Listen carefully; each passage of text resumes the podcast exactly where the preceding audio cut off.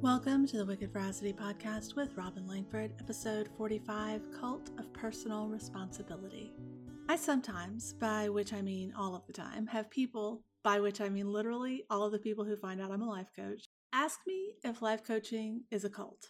They don't ask me about the occult science I work with, which is astrology, or my magical practice. The cult question is always in regards to my work as a life coach. So I'd like to take a brief moment to address this interesting question for all of you who may be wondering the same thing. Is the life coaching industry a cult? Yes, yes, it is. It's a cult of personal responsibility. I know the title kind of gave away my thoughts on the matter, but don't worry, I have more to say. But first, it's important to define our terms. When I talk about life coaching or life coaches, I'm specifically talking about my tradition of life coaching, which is derived from the work of Brooke Castillo and her work at the Life Coach School.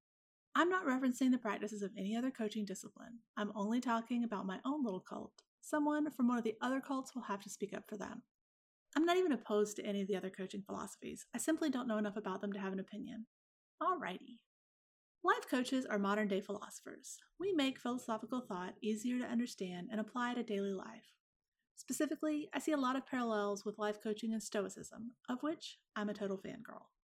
The thing about philosophers, witches, and all of the other heretics out there is they tend to think for themselves instead of following along like good little sheep and thinking what they're told to think by people in positions of authority.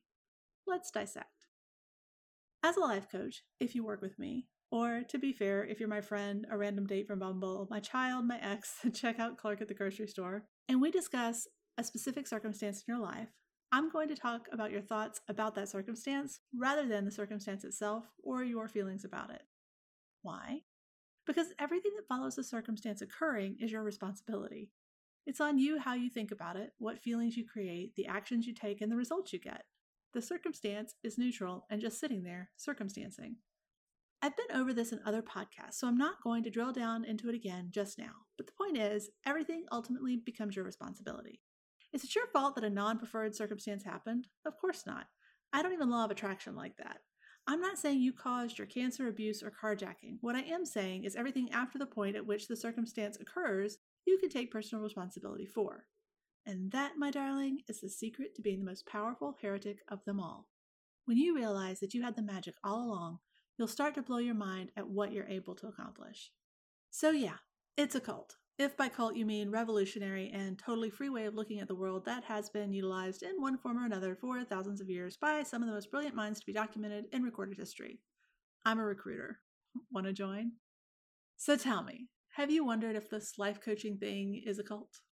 Am I a future cult leader? Do you want to get cookies for joining the dark side? Is there a downside to taking personal responsibility for yourself? Spend time with these questions and see what comes up. If you're feeling frisky, hit me up on Instagram where I'm wicked.veracity and share your answers with me. Until next time, my wish for you is the realization that you have indeed had the magic within you all along.